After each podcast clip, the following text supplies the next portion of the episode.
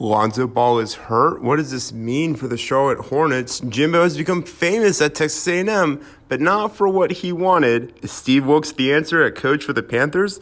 The Pelicans win an important game with one of their most important role players honoring his school during a time where they need the most. And we pick our SEC and NFL matchups. All this and more on our Friday episode of Jake's Take. Let's go. Let's go, don't wait.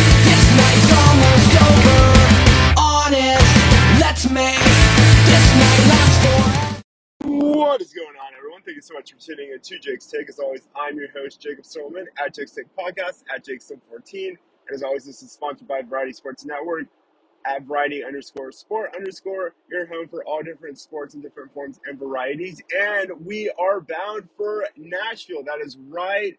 We are on the way to Nashville, home of the Tennessee Titans, home of the Nashville Predators and Nashville SC. Some of the teams that we do cover on this podcast. I'm so excited. It's going to be wonderful. I'm going there for a family reunion. It's going to be great. And hopefully, we'll get some pictures in of Nissan Stadium and Bridgestone Arena. If not, it is what it is. But I'm so excited because this is going to be one of our first times where we're going to a location that we cover so frequently. Now, there are times where I go to Atlanta. That's a little different, but this is exciting because Nashville, like we say, is one of the most well known small market teams in the South. And they're also kind of that hybrid small market, big market team. Anyway, we'll get more into that later. We have some exciting news throughout the week. So, obviously, the first thing I wanted to discuss is Charlotte. And you might be wondering, oh my gosh, it's back again. Jacob is talking about Charlotte. That is right. Charlotte, North Carolina, please sponsor me. I swear. I feel like so many of my episodes and topics focus on the city of Charlotte. But for this reason, it's important because this pertains to Charlotte Hornets and their franchise player in Lonzo Ball. So with Lonzo Ball, he finally gets cleared to come back and play a game. And after he's playing that game, a fan steps on his ankle and he re-injures it. Oh my gosh. Like my thought process there is this is so unlucky for the Charlotte Hornets because they have been terrible this year. I mean, they are so bad and they have played some good games, but they're not good enough. And you know, you finally get your star player back and he gets hurt. Now, I know it was unintentional. I mean, I don't think that a fan is ever just going to be sitting there and thinking, "Oh yeah, I'm just going to injure a star player." No, I mean, you know, especially if it was a Hornets fan, I'm sure he feels so guilty. Shoot, I feel guilty too. But I think with this, it's very important to really understand that this is a huge loss. So ESPN reported the story here by saying that his first home game, this was a home game. Let's keep that in mind. Didn't go anywhere near as well. Not only did the Charlotte Hornets lose 125 to 113, but Ball re-injured his left ankle when he stepped on a fan's foot with 1 minute 34 seconds left in the game. To have that happen when the game is almost over and basically, you know, you're down and you know that nothing can really be done and you're about to lose and then this happens, that is just so sad and like I'm, you know, feel so bad for not only the Charlotte Hornets organization, but Lonzo Ball because you know, he's a terrific player, but I feel like right now injuries are affecting him and it's also affecting this Charlotte team. Now, obviously, we've talked about Charlotte a lot. We've talked about how sometimes they need some chemistry, they need some culture, basically any word that has to do with the letter C, kind of like what Elmo says on Sesame Street. You know, like, what's the letter of the day? The letter of the day is C. And the letter of the day is C for Charlotte and chemistry. Anyway, I think with this, it's a really big loss. We don't know how much this affects the team because he, it said here, he's, you know, trying to save the ball from going out of bounds. And that is one of the hardest things about this is that it always happens when players are trying to save the ball when going out of bounds. Think about how in 2017, when DeMarcus Cousins went to go get a rebound, he lands awkwardly and ruptures his Achilles. No one meant for it to happen, but it's just kind of how the game goes. So I feel like with this, you know, we don't really know what's going to happen in this case. But I mean, it, this is the same ankle that caused Lon, I mean Lamelo Ball to miss a portion of the preseason in the first 13 games. 13 games. So if you're saying the portion of the preseason, and preseason, you know, four games, he probably missed two or three games. He's missed around 15 to 16 games. He might miss more. And that is a huge loss for this Hornets team. They're not going to rush him back. They know better. But, you know, this is your star point guard. And obviously you have Terry Rozier and you have PJ Washington, Gordon Hayward. They'll do fine. But right now, this is a team that needs to win. And we are not seeing that because, you know, they're still trying to get used to having a new head coach and they're still having just some trouble with the whole thing. I mean, they go to Cleveland on Friday and obviously, you know, he came back and he this was his third game, but this was his first game at home. Now, really with this, I mean, here's what's hard about this. He was phenomenal. You know, he finished with 26 points, 10 to 17 shooting, five three pointers, six assists. He turned the ball over four times, but that's, you know, okay.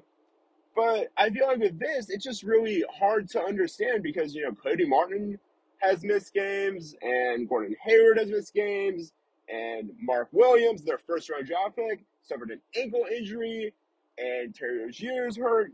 Now, you know, with this, it kind of makes sense why they're on that losing streak because, you know, you can only prepare so much with injuries. I mean, look at the Pelicans. There was one game where Zion, Herb, and BI did not play. They won that game. I don't know how they won that game, but they did. But they also are very fortunate to have a lot of depth. With the Charlotte Hornets, they're not so lucky. They are still kind of in that rebuilding stage. And because they have a new head coach, it makes things harder. So obviously, we want to make sure that LaMelo Ball feels better and he isn't rushed. He won't be rushed, but still, this is a big concern for the Charlotte Hornets, especially because they need their franchise player. Because right now, it seems that everyone on that team is getting injured. And that's really just upsetting to hear for fans of the team and fans of basketball. Our next topic focuses on something a little unscripted, so I do apologize for this in advance, Christy, because I know I sent you the outline, but I kind of thought something differently.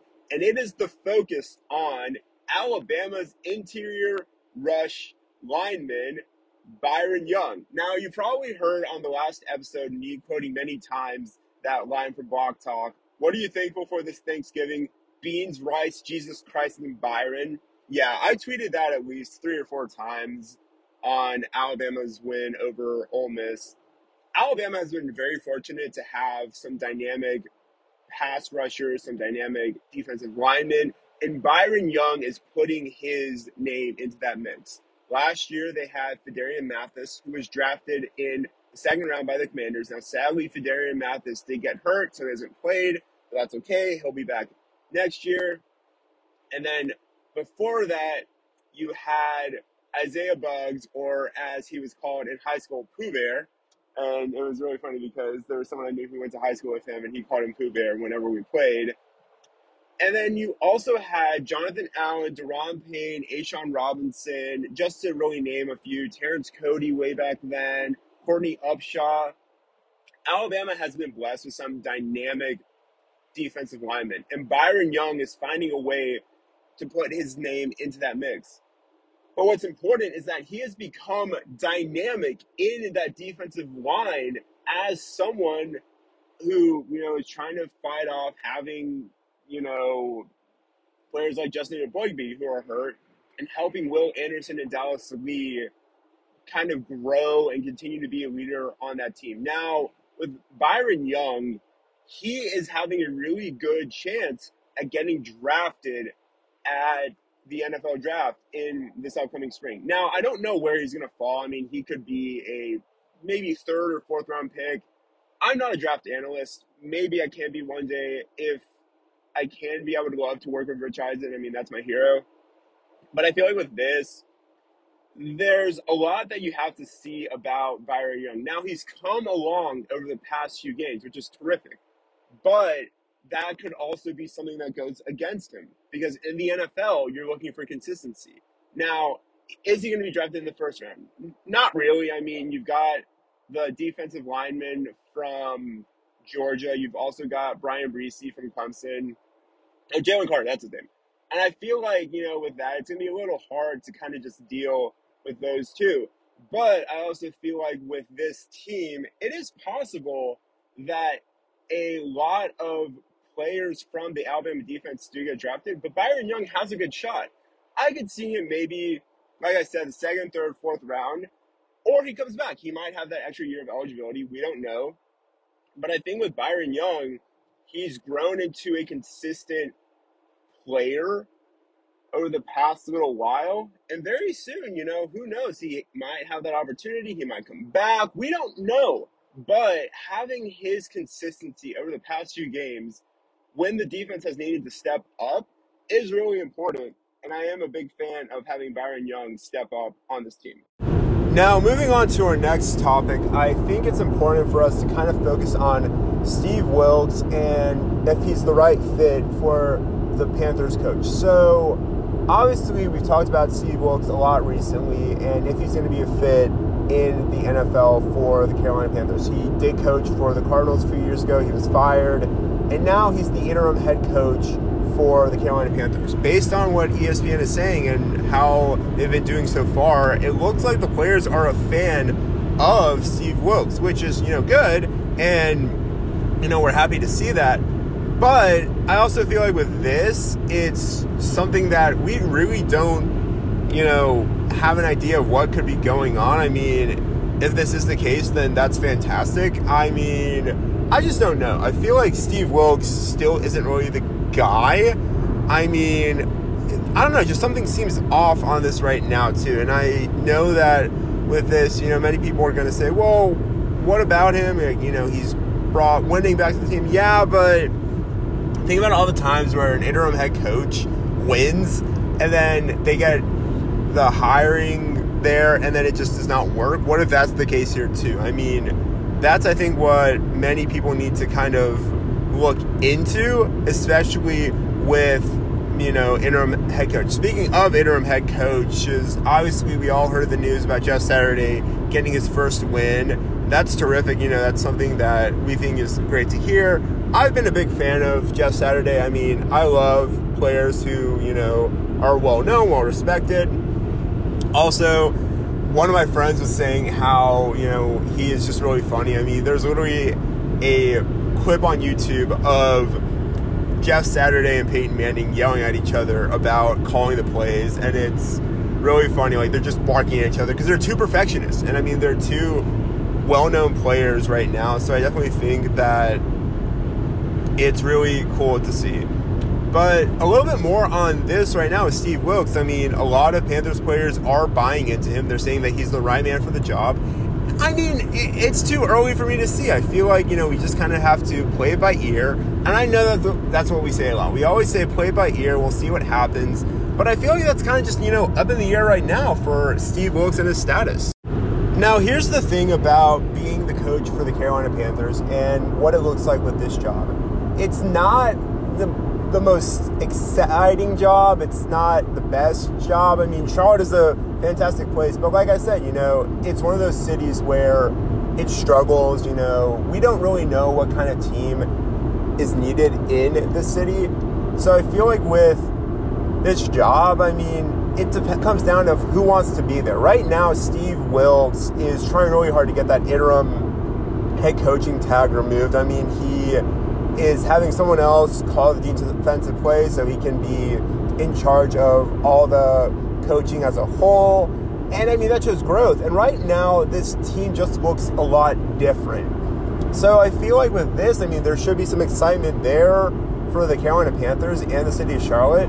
But right now, you know, there's also just some questions and concerns moving forward. I mean, PJ Walker's hurt, and Baker Mayfield is going to start on Sunday we don't really know what version of Baker Mayfield we're going to get because, you know, he can struggle. He's very up and down. And remember, this is a very brand new team. You know, there's no Christian McCaffrey, there's no Robbie Anderson. You still have DJ Moore, and but DJ Moore isn't getting the recognition that he is from the past. I mean, he's gone to Laviska Shenault or the run game. They're trying to become more physical up front. So they're going back to what they used to do in the early 2000s and then 2010s with DeAngelo Williams and Jonathan Stewart, and they're trying to run the ball more. Now, I'm a big fan of running the ball, setting up play action, but when you have one of the best young receivers in the NFL, it is important to give him some targets because wide receivers do get frustrated. I mean, just look at Odell, look at, I don't want to say Davante Adams, but you have to look at Odell, look at, you know, Hakeem Nicks in the past, or you have to look at, you know, some other players too, like Stefon Diggs. They want the target. So very soon that could kind of fall into this whole idea with the Carolina Panthers. Now, looking at this ESPN article, they've graded them on a few different topics. So, with tough decisions, they made it an A there because with Wilks, he fired defensive coordinator Phil Snow, and then he also fired Ed Foley. Then he brought in some other coaches to help him out, and obviously, you know, trading for Robbie Anderson away. So that was tough. I mean, you know, Robbie Anderson's going off, and Steve Wilks is, you know, just saying, all right, you're out of here. Stability at quarterback, that's not really on him, but I mean, they've done well with PJ Walker, and Baker Mayfield has still been, you know, excited to be there. But Baker Mayfield also is pretty mum on what's going to happen in the future. So we'll kind of have to keep an eye out there. Physicality. Right now, with physicality, that's very important because this is an entirely new offensive line. You know, you have so many new players and so many new pieces. So, right now, they've got them in the right direction. However, it comes down to what the owner thinks. He could say, yeah, Steve Wilks will be a great decision. Let's go with him. Or he could say, you know, he started a good foundation, but I want to go with a younger head coach. Steve Wilks wants another chance. And that's the thing about coaches that we all know that they want another chance. But right now, we don't know who is on the potential, you know, coaches or who's interviewing.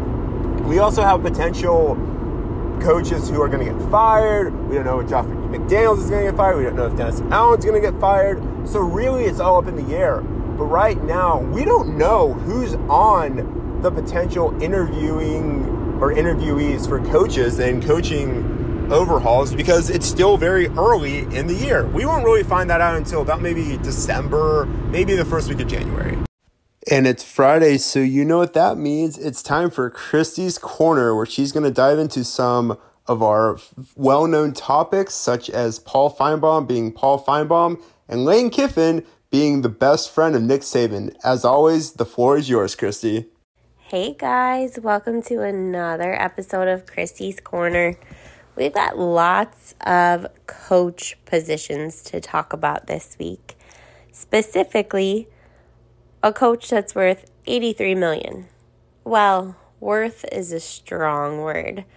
I'm talking about Jimbo Fisher. Obviously, that's how much his contract is worth. 83 million dollars is what Texas A&M would have to pay out if they were to fire Jimbo today. Is he really worth that much? My opinion, no. I would say most of the country's opinion, no they don't have anything to show for this season. Um, there's an article from Saturday Down South, and they said at this point Texas A&M has a decision. They can either choose to save face or choose to save the program. Now, every day that they keep Jimbo, they're choosing to save face. And I guess because of that big price tag on his head. But at some point, you have to put value back in the players, especially players who make up the number one recruiting class. And they are the first number one recruiting class with a losing record. So, again, that just puts another pin in that point that they are just trying to save face right now. Texas A&M started as the third most talented team this season, and they're going to end as the worst team in the SEC. That's not good. any other team, SEC or non SEC team, would have fired their head coach.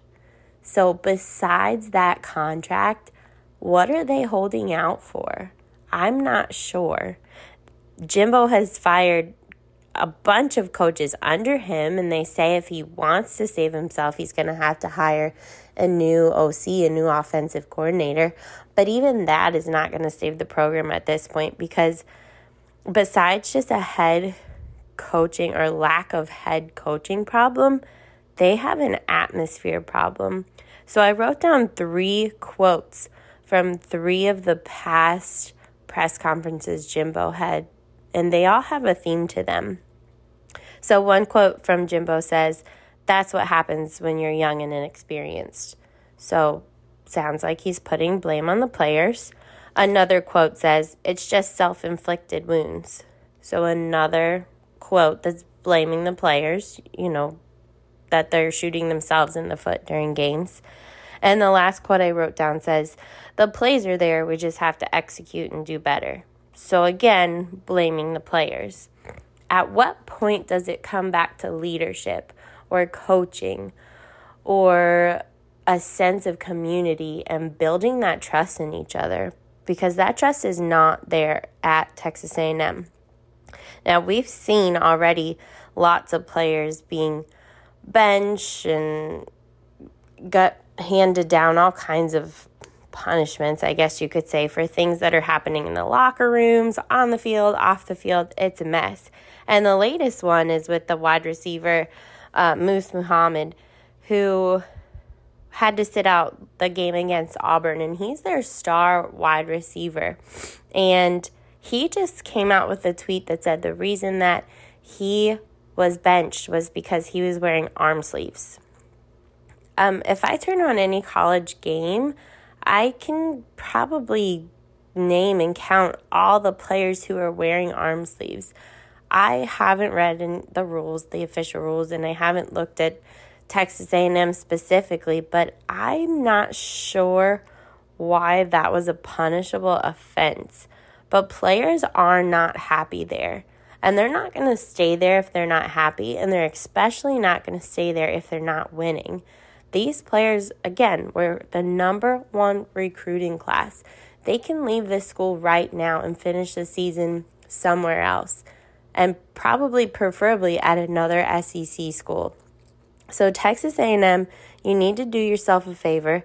You need to stop saving face and you need to save your program on to some more coaching issues. We have the Panthers. Now, the Panthers, and this is NFL, the Panthers had fired Matt Rhule. Steve Wilks, who was his assistant, is their interim head coach right now. Now, he could be a candidate for their permanent head coach.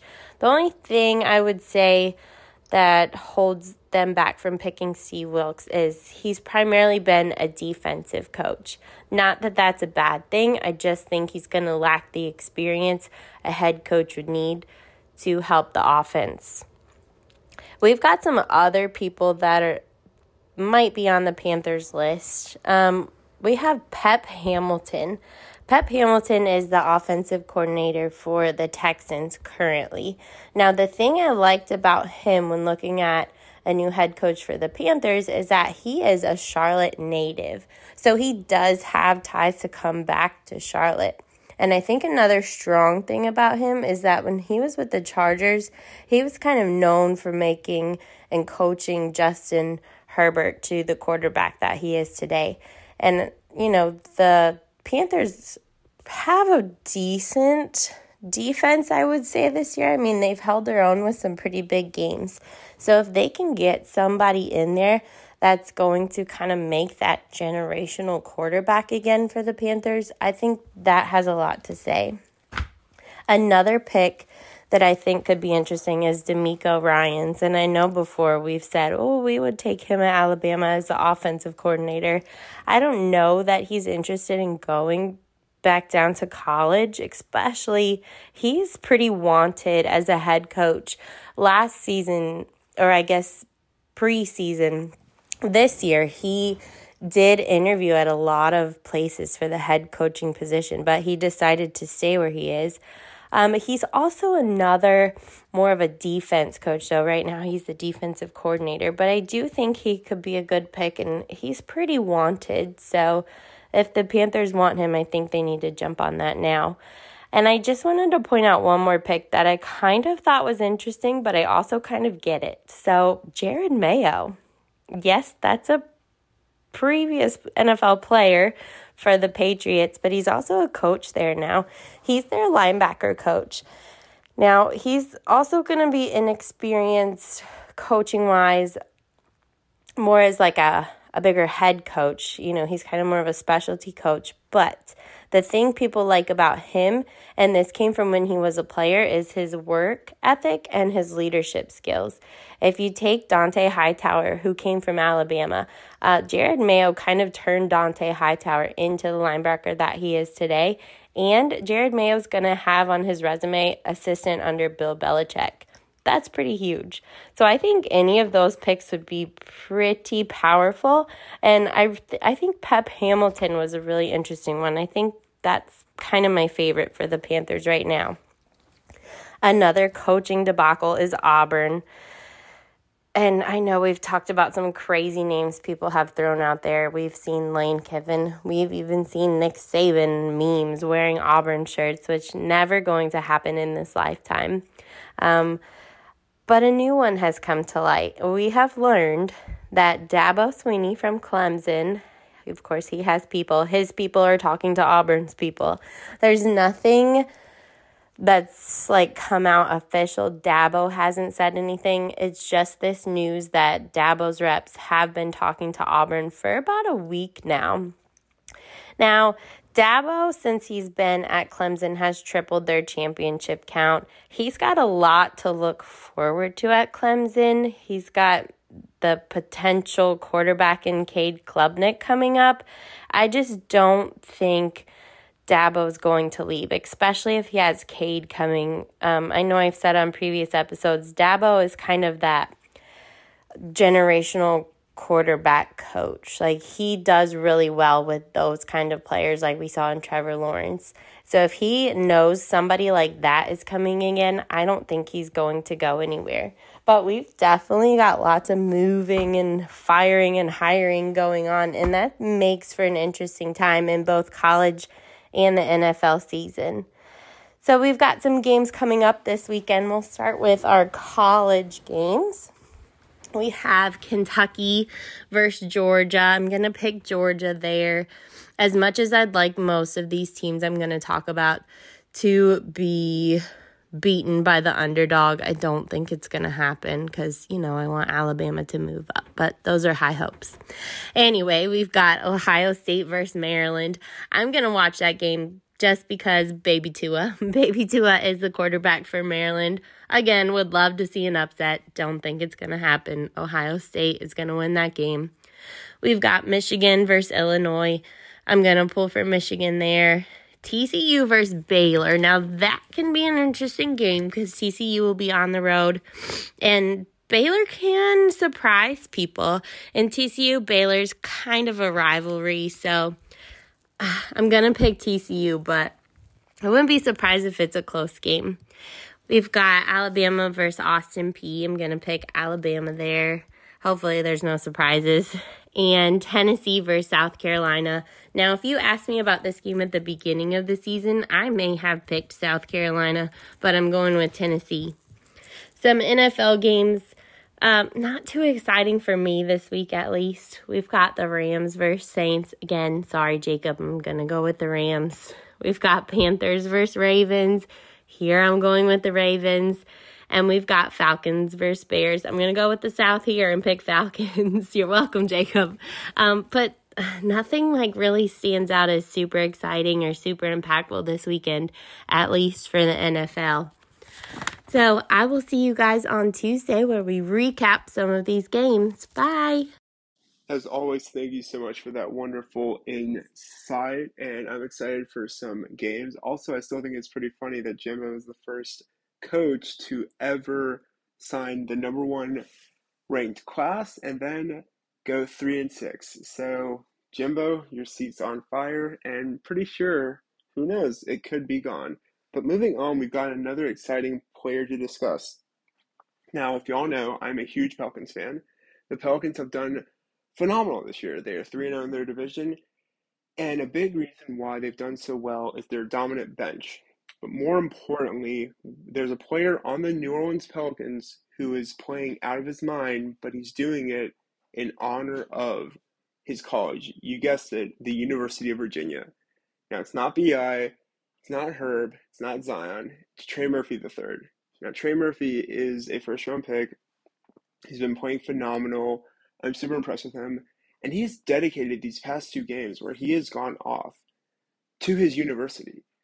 All about him is that he started at Rice. Eventually, he transferred to Virginia, and he was a really good player. And he just keeps getting better and better each time. So I wanted to give a shout out to Trey Murphy. You know, we've been seeing what you're doing right now. Your hard work is very much paying off. I'm very impressed with you. But more importantly, it feels like everyone else seems to be very impressed with you as well. And that definitely means a lot because so many people are watching not only the NBA, but they're watching how players are responding as well. So I think with this, you know, he's honoring the victims, and this is, you know, still very hard to believe. I mean, you lost Lavel Davis, Devin Chandler, D'Sean Perry, killed in a shooting on Sunday. And Trey Murphy is stopping his post game news conference to say he was dedicating his past two games. That means a lot. And, you know, he's loves Virginia. He was only there for a few years, but it still means a lot to see that he is focusing on that portion of the mm-hmm. team, and I think that's really important to note. So I wanted to give a shout out to Trey Murphy there. Now, let us pick some games. So obviously, we're going to go to our SEC teams first and foremost. Like I said, it's the end of the season, so not many exciting games are going to be happening for Austin Peay, Alabama. Picking Alabama, it's our last cupcake game before Auburn, Mississippi State, ETSU. Gonna go with Mississippi State, Texas A&M, UMass, Texas A&M, but I mean Jimbo should get fired. He hasn't done well. Florida, Vanderbilt. Vanderbilt came off a surprising win, so I wouldn't be surprised if they put some points up. But I think you guessed it. I'm picking Florida. Hopefully, I'm not cursed. If I do, I'm sorry, Gators fans, but that's what I get. We've got Georgia, Kentucky. I'm going with Georgia here. Kentucky just can't keep up. Auburn, Western Kentucky. I'm going Auburn here, but Western Kentucky, you know, they could be a sleeper team. They're seven and four, so really, who knows? Tennessee, South Carolina. We're gonna go with Tennessee here. Ole Miss, Arkansas. Ole Miss is coming off a pretty tough loss against Alabama, so we're gonna give Ole Miss that win here. Missouri, New Mexico State. We are going with Missouri on this one. I just feel like that they are much more prepared for this than New Mexico State. UAB, LSU. As much as I would love to see UAB win this, I got to go with LSU on this one. And now moving on, we're going to go to our NFL teams. Currently, right now, the Packers are playing the Titans. I'm going to go with the Titans on this one. I feel like the Titans are more complete team, which I did not think I would say that a few weeks ago. We've got Saints, Rams. I'm going to go with the Saints. Shocker. But I feel like with this, the Saints need to win. Rams are not good. They're also without Cooper Kupp, So that's where my mindset is. Bears, Falcons. Bears are coming off a very tough loss to the Detroit Lions. Falcons are coming off a tough loss too. Look for the Falcons to get back on set and have some excitement there. I'm going with the Falcons there. Panthers, Ravens. I just think that the Panthers' luck runs out here, and it's really important that we focus on the wins there. But my mindset is on the Ravens there. But that is going to do on this Friday episode of Jake's Take. As always, thank you so much for all the love and support. We couldn't have done it without y'all. I'm super excited for all the growth we've done.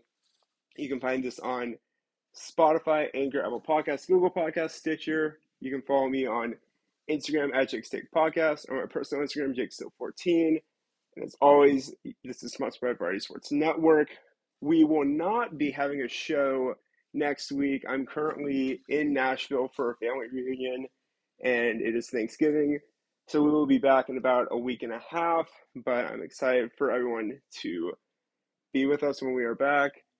If there's ever anything you want us to cover on the show, let us know. We're so excited about that and I'm excited to be in Nashville. So as always, thank you so much. Drop a like, drop a follow, share this with your friends. And as always, as always, be the best version that you can be. Create happiness, go on adventures, be a light in this world. The world is still a very scary place. And as always, we will see and hear from y'all later. Take care. Find someone who you like you will. Gotta keep, gotta keep, gotta keep your head.